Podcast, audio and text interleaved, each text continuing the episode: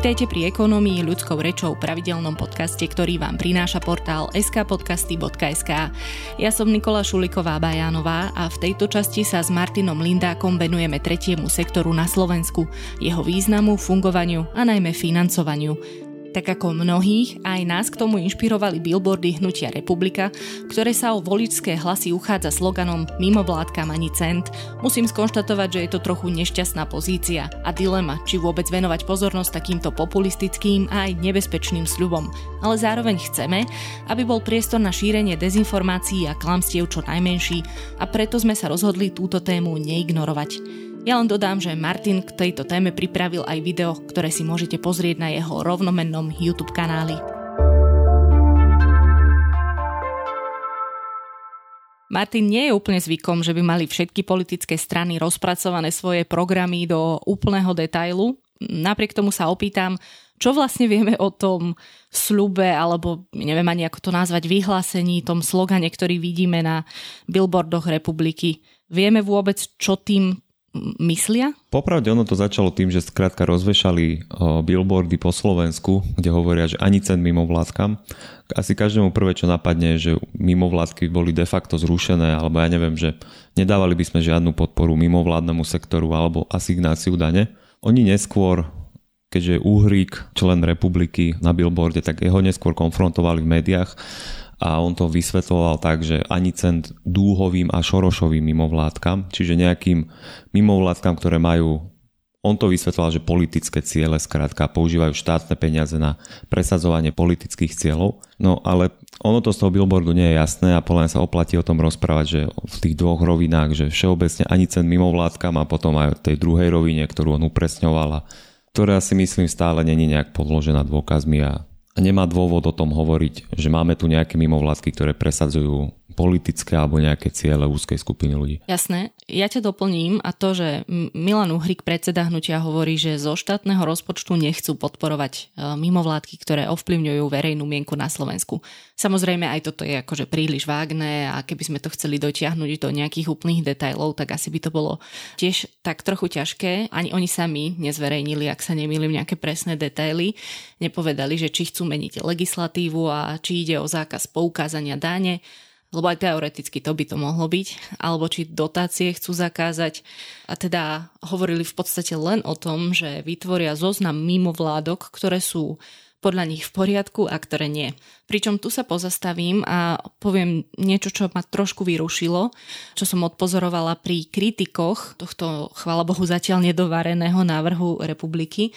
A to, že ľudia vlastne hovorili, no tak keby ste toto dotiahli do úplných dôsledkov a naozaj tu nie je ani cent mimovládkam, tak sa nepodporujú ani tie, ktoré sa venujú športu, nepodporujú sa ani tie, ktoré sa venujú seniorom a podobne, ale akože v demokratickom štáte, v občianskej spoločnosti nemôžeme v prospech tretieho sektora argumentovať ako v prípade, keď niekto niekoho obťažuje, že a keby to bola tvoja dcéra. No nie, akože je úplne jedno, o akú mimovládku alebo akú organizáciu ide. Pokiaľ funguje v rámci zákona, pokiaľ dodržiava svoje stanovy a pokiaľ robí veci, ktoré sa aspoň trošku dajú považovať za niečo prospešné pre tento štát a túto spoločnosť, tak takáto diskusia ani len nie je slušná, hej.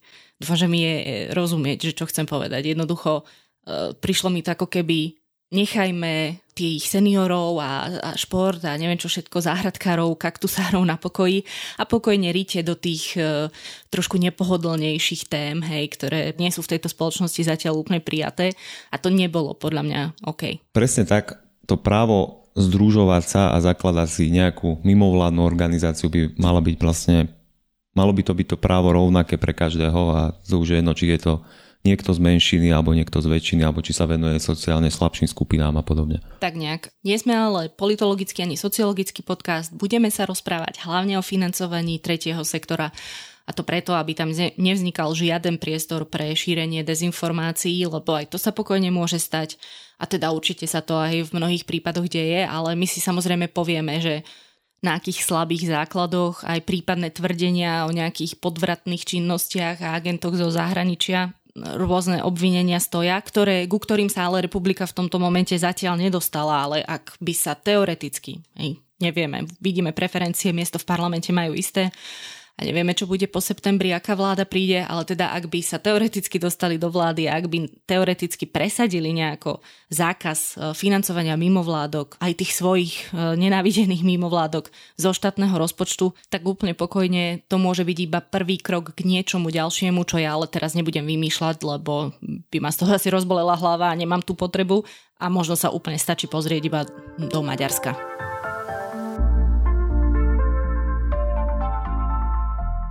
My tomu hovoríme, už som povedala všeobecne tretí sektor, mimovládky a podobne, ale aj tam sú nejaké tie rozdiely medzi jednotlivými rôznymi formami. Čo vieme povedať, že e, čo sú zač mimovládky, ako fungujú, prečo fungujú, ako vznikajú?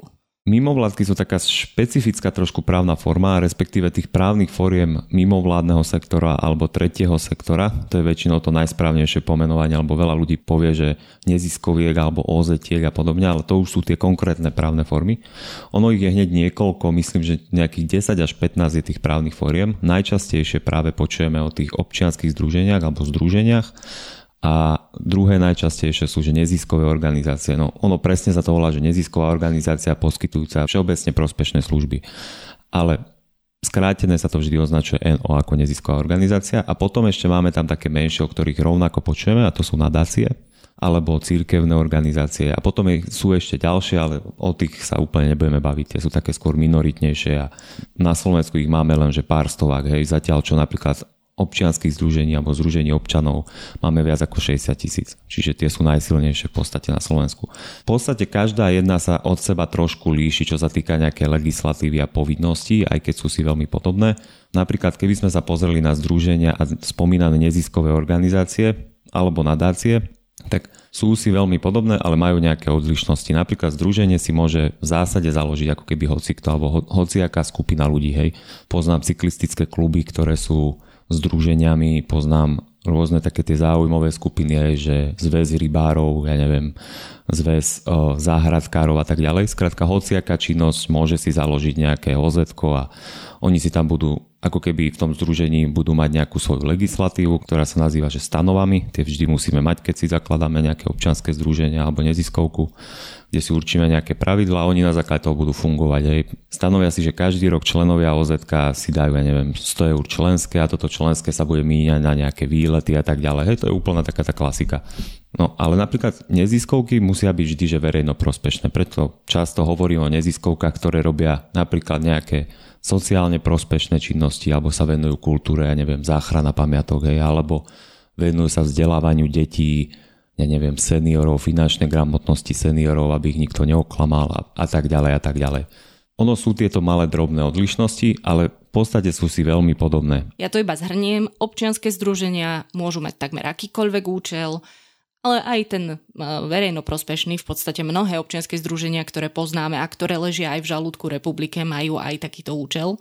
Ale potom tie neziskové organizácie, ktoré musia vykonávať výlučne verejnoprospešné činnosti, čo mi inak pripomína, že to sa myslí aj poskytovanie zdravotnej starostlivosti a preto sú aj mnohé nemocnice zriadené ako neziskovky.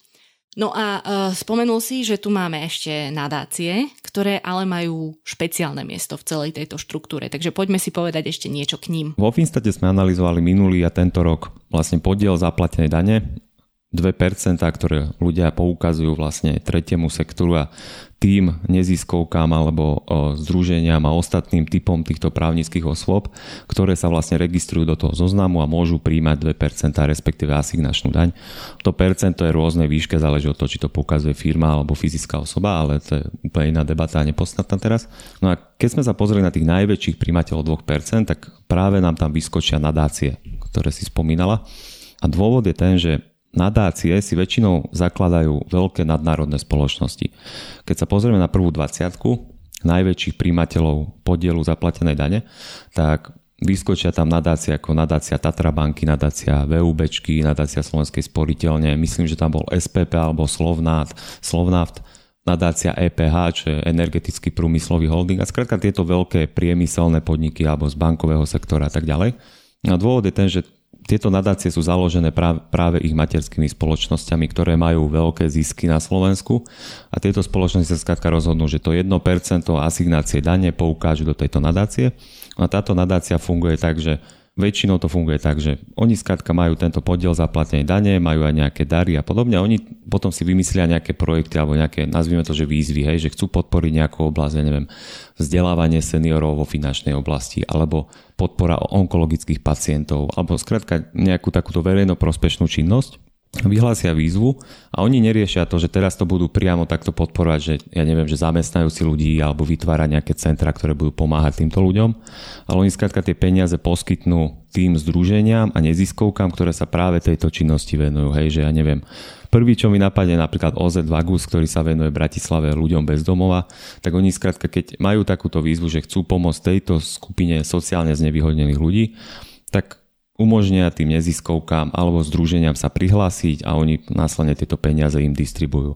My to v podstate vidíme, pretože veľké, myslím, že nadácie všetky to majú povinné hovoriť o tom, že ako použijú tento podiel zaplatenej dane, ale v legislatíve všeobecne nastavený taký milník, že keď združenie, neziskovka alebo iná táto právna forma dostane viac ako 3320 eur za rok, na týchto 2% na asignácii dane, tak je povinná zverejňovať použitie tohto podielu zaplatenej dane. Čiže my vidíme, že ako tá, ktorá neziskovka alebo OZ použije tie peniaze. Aj keď na druhej strane treba povedať, že my sme našli aj také, ktoré boli vysoko vlastne v našom zozname, že dostali veľa peňazí ale ten popis toho, ako použili tieto peniaze, boli také veľmi vágne, hej, že napríklad, ja neviem, dostali 200 tisíc eur, ale oni napísali, že no, 180 tisíc sme použili na podporu sociálne slabších, hej, a to bolo všetko. Ale skôr je to výnimka, keď to takto vágne napíšu, väčšinou tie nadácie, ktoré sú, že firemné, veľký firiem to vždy úplne rozoberú, majú výročnú správu, kde presne popíšu prínosy projektu, kde, kde dali tie peniaze a tak ďalej, čiže je to veľmi transparentné vo väčšine prípadov. No ty si vlastne od vysvetľovania, čo sú nadácie a ako fungujú, plynule prešiel už k zdrojom financovania tretieho sektora, čiže jedným sú peniaze od nadácií, ktoré môžu neziskovky a združenia získať v rámci rôznych víziev a schém a podobne podľa toho, na čo sa tie nadácie orientujú. Ty si hovoril, že väčšinou sú to také, ktoré zriadujú firmy, ale tak samozrejme máme tu nadáciu otvorenej spoločnosti, nadáciu Pontis a tak ďalej a tie nie sú zriadené firmami, ale sú to jednoducho nadácie, ktoré vznikli len tak, keď to poviem takto hlúpo. No a potom sú tu 2% ako ďalší zdroj financovania, prípadne 3, ak som dobrovoľničila počas toho zdaňovaného roka. 1% v prípade právnických osôb, ale to stále nie je všetko. Čiže čo ešte ďalej? Ďalším typickým zdrojom príjmu neziskového alebo mimovládneho sektora sú rôzne dary a príspevky, či už od právnických osôb alebo fyzických osôb, ktoré dávame ako my bežní ľudia. To bolo veľmi dobre vidieť po tom, čo začala vojna vlastne na Ukrajine, že kopec ľudí, skrátka ako fyzické osoby dávali rôzne príspevky týmto neziskovkám alebo združeniam. Ja som sa potom pozrel na tie najväčšie organizácie neziskového sektora a ja som sa pozrel, že z čoho majú alebo ako to majú rozbité tieto príjmy. No a takým typickým dobrým príkladom, že neziskovky, ktorá má veľké príjmy z príspevkov a darov, je napríklad Dobrý aniel. Že oni majú vyslovene, že viac ako 90% peňazí, ktoré dostanú, majú z darov právnických a fyzických osôb. A ono, ja si myslím, že to je hlavne kvôli tomu, lebo napríklad aj keď si kupujeme napríklad knihy na Martinuse alebo na nejakom inom e-shope, tak väčšinou tam máme integrovaného dobrého aniela v tom zmysle, že keď si kupujeme, ja neviem, niečo, čo stojí 15,35, tak ten systém nám umožní zaokrúhliť sumu na 16 eur a tento zvyšok vlastne putuje dobrému anielovi. Čiže ja si myslím, že kvôli tomu práve oni majú väčšinu príjmov z tohto, pretože dostávajú peniaze vo forme darov práve z týchto e-shopov a rôznych integrácií, kde oni sú a tieto peniaze následne potom používajú na dobročinné účely, ktoré zase uvádzajú vo výročnej správe alebo nájdeme ich v účtovnej závierke, keďže to musia vykazovať. Tie výročné správy sú že úplne bežné pri týchto najväčších organizáciách tretieho sektora, pretože na jednej strane oni chcú byť transparentní, chcú to skrátka ukazovať, že ako míňajú tieto peniaze, pretože ľudia potom im viac dôverujú, čo je skrátka samozrejme. A druhá vec je, že niektoré skrátka aj musia to podávať, pretože to vyžaduje legislatíva. No a posledným zdrojom financovania tretieho sektora sú vlastne rôzne dotačné schémy, to nazvime, alebo podpory. Tie často vidíme práve od nadácií, ktoré sme spomínali, že oni si vyhlásia nejakú výzvu alebo majú skrátka nejaký projekt, kde sa môžu o tie peniaze uchádzať vlastne neziskovky alebo združenia, alebo potom je to zo strany štátu. Že štát má nejakú výzvu alebo nejaký projekt. Možno si niektorí predstavujú, že skrátka združenia tieto peniaze dostanú a potom to nejak nereportujú, ale opak je pravdou, aj tu musia vlastne vykazovať to, že ako tieto peniaze minuli a povedal by som, že je to aj celkom prísne a treba im na to ďalšieho človeka alebo dvoch, ktorí sa budú venovať len tomu, aby reportovali, ako tieto peniaze použili, aby bolo všetko v pohode a nemuseli tie peniaze vrácať. To je jedna z tých oblastí, ktorá by teoreticky zásahom strán ako republika mohla prejsť zmenou. Ešte sú tu európske granty, na ktoré by aspoň dúfam nemal žiaden politik žiaden vplyv, ale priznám sa, že tým si naozaj nie som istá. A keď sa pozrieme do spomínaného Maďarska opäť, eh, tak ako možné je všetko, a to aj za cenu straty demokratického statusu a podobne. Ale dobre, akože nechcem byť príliš pesimistická. Čo tým chceme povedať je, že Najmä v prípade tých naozaj veľkých je to transparentné, vieme sa pozrieť na to, ako hospodárili, niekedy možno treba trochu viac e, pogoogliť, niekedy zase zostaneme veľmi prekvapení, lebo si myslíme, že ako tá, ktorá e, neziskovka dostala strašne veľa peňazí od neviem akých možných darcov, alebo aj z toho poukázania 2% alebo 3 alebo 1% daní. A nakoniec zistíme, že tých peňazí naozaj až tak veľa nie je, ale teda vo výsledku výsledku my to máme nastavené tak, že si aj v prípade napríklad nadácie otvorenej spoločnosti viete otvoriť účtovnú závierku a tam si viete pozrieť, že OK, toto bolo od domácich donorov, toto bolo od zahraničných donorov, toto bolo od donorov právnických osôb, toto bolo z takého a hen takého fondu a podobne. Aby sme boli dôslední a presní, tak napríklad malé združenie, keď príjma len darí a napríklad podiel zaplatenie dane, čiže spomínané 2%, tak nemusí podávať daňové priznanie. Hej? Čiže de facto neuvidíme, že na čo minuli tieto peniaze, keď to je po tú spomínanú hranicu 3320 eur. Ale zase na druhej strane treba povedať, že tieto združenia a neziskovky sú väčšinou veľmi malé, ktoré to nemusia podávať. Väčšinou vždy už potom niekde, keď sú väčšie, narazia na tú legislatívu, že musia podať to daňové priznanie a účtovnú závierku.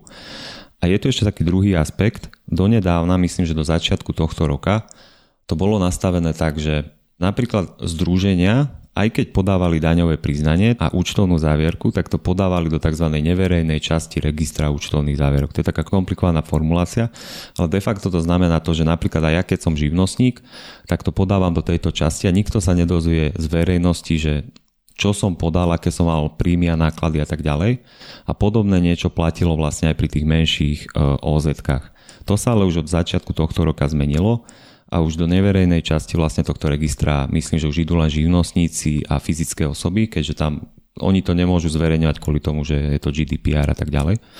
A už vlastne od tohto roka uvidíme všetky združenia a tr- všetky právne formy tretieho sektora, ktoré sú povinné podať daňové priznania a účtovnú závierku, tak už uvidíme vlastne tejto časti registra účtovných zámerok a budeme môcť pozrieť ich čísla. Čiže už to bude že úplne plne transparentné.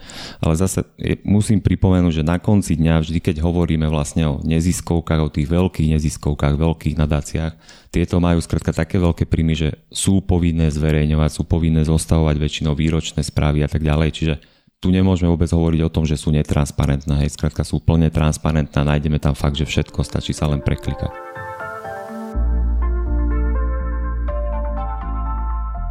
Mne ešte napadla jedna vec, ktorú je dôležité možno aj povedať, že ono to vyznieva, ako keby všetky združenia a neziskové organizácie to robia preto, lebo sa nudia a chcú niečo založiť a riešiť. Ale veľakrát ide o to, že oni vznikajú ako taká nevyhnutnosť, hej, že buď suplujú štát v nejakých úlohách, ktoré nezvláda, alebo ty to hovoríš aj vo svojom videu, ktoré vlastne vychádza presne v tento deň ako podcast. Súkromný sektor nejde do tých oblastí, pretože tam nie je žiaden zisk. Takže veľakrát vznikajú rôzne združenia alebo e, neviem aké iné organizácie, tretí sektor len preto, lebo v podstate inak sa to ani nedá. No a potom tu máme tú druhú rovinu a to je konkrétne to, čo škrie a nie len Uhrika a jeho republiku, ale aj treba z niekedy Fica a podobne. A to sú tie tzv. šorošové, dúhové a neviem aké iné politické organizácie. No a k tomu si vieme niečo špeciálne povedať? Dá sa k tomu vôbec niečo povedať? Už keď na úvod sme povedali, že je úplne jedno, akej organizácii sa rozprávame, všetky sú v podstate potrebné. O, presne tak. V zásade nevieme úplne presne povedať, čo tým oni myslia. Ja si myslím, že myslia tým nadáciu otvorenej spoločnosti, keďže tá je ako keby nie, že chcem povedať, že cerskou nadáciou, ale je nadáciou, ktorá je v nejakej miere financovaná aj Open Society Fund a to je práve ako keby prapôvodná nadácia alebo fond, ktorý zakladal ešte niekedy dávno George Soros. Ale v zásade táto orga... ja neviem prečo si ju úplne presne zobrali všetci uhríkovia, Ficovia a podobne, lebo je to v zásade nadácia, respektíve neziskovka, ktorá sa venuje demokratickým princípom, snaží sa o otvorenú spoločnosť. Keď sa pozrieme napríklad na výročnú správu tejto organizácie, tak vidíme, že oni dávajú tie peniaze skrátka rôznym združeniam, alebo rôznym neziskovým organizáciám, ktoré sa venujú skrátka nejaké občianskej spoločnosti, ja neviem, udržovaniu demokratických princípov a tak ďalej, hej, že nájdeme tam, že dali peniaze aj napríklad cyklokoalícii, ktorá sa venuje, ja neviem, nejakú rozvoju cestnej siete pre cyklistov alebo cyklotrasám a ich právam a tak ďalej. Napríklad organizuje aj novinárskú cenu každoročne na Slovensku, potom podporuje rôzne združenia, ktoré podporujú zase práva menšín a tak ďalej. Čiže oni to majú veľmi ako keby rozbité, to, to, to, to pásmo podpory majú veľmi široké ktoré oni vlastne podporujú a kde dávajú, kde dávajú svoje peniaze, respektíve tie peniaze z darov alebo rôznych dotácií a grantov. Áno, áno, ale však v podstate ty si si aj odpovedal, že hovoríš, že nechápeš, prečo, prečo im vadia, ale však veď presne si si aj odpovedal v tom, čo si rozprával, že im vadí, že podporujú demokratické princípy, že chcú otvorenú spoločnosť, takže to je presne v rozpore s tým, čo strany ako republika a im podobní hlásajú. Hej? Takže preto to, preto to im to vadí. No áno, presne. No. My chceme otvorenú spoločnosť, nie. A oni teda okrem nadácie otvorenej spoločnosti napadajú napríklad aj Slovenskú debatnú asociáciu a dal by sa ešte aj pokračovať. No ale ja to samozrejme vyhodnotiť neviem.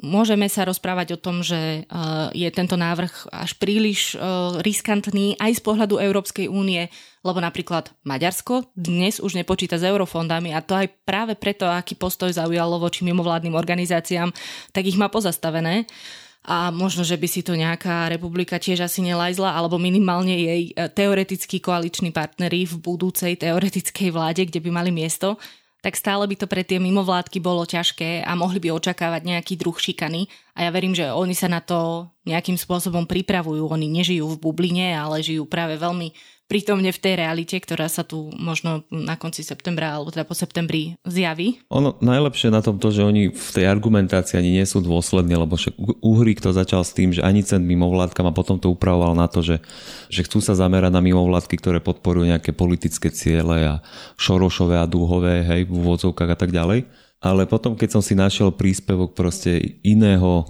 člena republiky. Niekto mu to vyčítal presne to, že akože ani ced mimovládkam, veď tam patria aj všetky tie mimovládky, ktoré sa venujú chorým ľuďom, sociálne znevýhodným a tak ďalej. No a on tam odpovedal, že no my nechceme ani tie, lebo skrátka štát by mohol suplovať túto rolu a mimovládky to nerobia dobre, čo v podstate to presne naopak, pretože práve, že mimovládky súplujú tú rolu štátu, ktorý v niektorých oblastiach skrátka zlyháva, alebo nemá tam ľudí alebo peniaze na to. A mimovládky sú práve tie, kde často vidíme, že tí ľudia sa tomu roky venujú, ktorí sú v tých, mimovládkach, je to ich pasia a tak ďalej a proste budú v tom pokračovať asi až do dôchodku. Hej. No ono to má jeden akože úplný paradox v sebe toto všetko a ty to vypichuješ opäť v tom videu a ten sa týka Inštitútu Krista Veľkňaza, o čo ide? O, presne, no, keď som si pozeral tie najväčšie mimovládky, respektíve organizácie tretieho sektora a, ich, a zoradil si ich podľa výnosov, tak práve tento inštitút Krista Veľkňaza mi tam vyskočil a keď som si pozeral, že čo je to za mimovládka, tak v podstate to, ako ono právnou formou to nie je, že církevná organizácia, myslím, že to bola neziskovka, a to teraz nie je podstatné. Paradoxom je, že je tam štatutárom Marian Kufa, respektíve oni to majú nazvané, že predstaveným. No a Marian Kufa je bratom Štefana Kufu, ktorý je v parlamente za ľudovú stranu naše Slovensko. A práve on bol niekedy kolega vlastne s ľuďmi z republiky, ktorí si potom založili vlastnú stranu. Hej. No a akože tým nechcem teraz, že znevažovať o túto organizáciu tretieho sektora, lebo však venuje sa sociálne slabším a tak ďalej, ale proste je to taký pekný paradox, že v podstate by útočili aj na vlastných. A tak venuje sa okrem pomoci sociálne slabším aj útočeniu na uh, ľudí z uh, queer komunity a podobne, Áno, čiže to je pravda. úprimne to dobro sa absolútne vymazáva týmto zlom, ale dobre, poďme ďalej. no presne, a to som len chcel akože ilustrovať tým, že je to taký paradox, že oni v podstate idú proti všetkým mimovládkam a aj proti svojim. No, to len dokazuje, že celý ten nápad je čisto predvolebná kampaň a treba sa na ňu pozerať e, tak trochu s nejakým odstupom alebo nadhľadom, alebo neviem ako presne, ale stále, len to zopakujem, táto strana má isté miesto v parlamente a my naozaj nevieme, aká vláda tu bude po septembri, takže až tak sa ignorovať nedá. Nemáme ten luxus, že by sme vedeli ignorovať celú túto tému. No a je ešte niečo, čo by bolo v podstate dôležité povedať. Ja si zase nemyslím, že úplne ľudia, ktorí nás počúvajú, potrebujú vysvetľovať, prečo potrebujeme mimovládny alebo teda tretí sektor, ale je ešte niečo, čo treba povedať, aby bolo úplne jasné, že tento sektor je dôležitou súčasťou našej spoločnosti a musíme sa zaň postaviť a a keď nám niečo vadí, tak to musíme opraviť, ale to neznamená, že všetci v tom systéme sú zlí, podvádzajú a majú nejaké, ako sa to povie, pokutné alebo neviem aké iné motivácie a aktivity, na ktoré sa treba pozrieť bližšie. Presne tak, ako hovorí, že v podstate ono to je otázka skôr, že úpravy legislatívy tam, kde to je nedostatočné, že keby sme chceli ich viac kontrolovať, alebo aby sme chceli, že by viac reportovali to, ako používajú tie peniaze a tak ďalej. Hlavne tie menšie, lebo od tých väčších vieme pomerne toho dosť ale nemyslím si, že by mala byť otázka nastavená tak, že poďme nejaký zdroj financovania im skrátka úplne zrušiť, lebo sme si to teraz vymysleli, že to nie je dobré. Hej. Ešte by bolo možno dobre k tým paradoxom povedať aj to, že Určite, čo by možno stálo za pozrieť, alebo čo by sa malo ako keby skontrolovať, sú rôzne neziskovky, ktoré sú vlastne ako keby zahraničnými agentami, hej, že ja neviem, že Rusko podporuje niektoré neziskovky na Slovensku, alebo nejaké skupiny ľudí, alebo Maďarsko, ktoré si chcú, chcú tu presadiť nejaké svoje politické záujmy, ktoré môžu ohroziť nejakú národnú bezpečnosť Slovenska. To určite, že téma, je to téma na debatu alebo možno téma na kontrolu zo strany štátu, ale nie je to myslím si, že téma úplne pre politikov a nemali by sa tým teraz rušiť mimo vládky, ale skôr by to malo byť ako keby pre tú bezpečnostnú zložku štátu témou, že riešiť tento problém, keďže už aj v minulosti sa objavili prípady alebo rôzne investigatívne články, ktoré dokazovali, že sú tam nejaké zdroje financovania z pokutných zdrojov, alebo ako to nazvať, ktoré môžu ohrozovať ako keby tú národnú bezpečnosť. Ale to je zase si myslím, že téma úplne iná téma a iná téma na iný podcast. Hovorí Martin Lindák, s ktorým som sa rozprávala o treťom sektore na Slovensku. Počúvali ste ekonómiu ľudskou rečou, ktorá vychádza každý týždeň v nedelu. Nájdete ju vo všetkých podcastových aplikáciách, na všetkých platformách, no a počúvať sa dá aj cez YouTube. Ja som Nikola Šuliková Bajanová a budem veľmi vďačná, ak nám necháte recenziu na či už tento diel alebo celý podcast tam, kde je to možné. Ak mi chcete napísať, správte tak na nikolazavináč slovenskepodcasty.sk. Podcast Ekonómia ľudskou rečou vychádza v spolupráci s portálom skpodcasty.sk, na ktorom nájdete všetky slovenské podcasty a informácie o nich. Ďakujeme, že nás počúvate.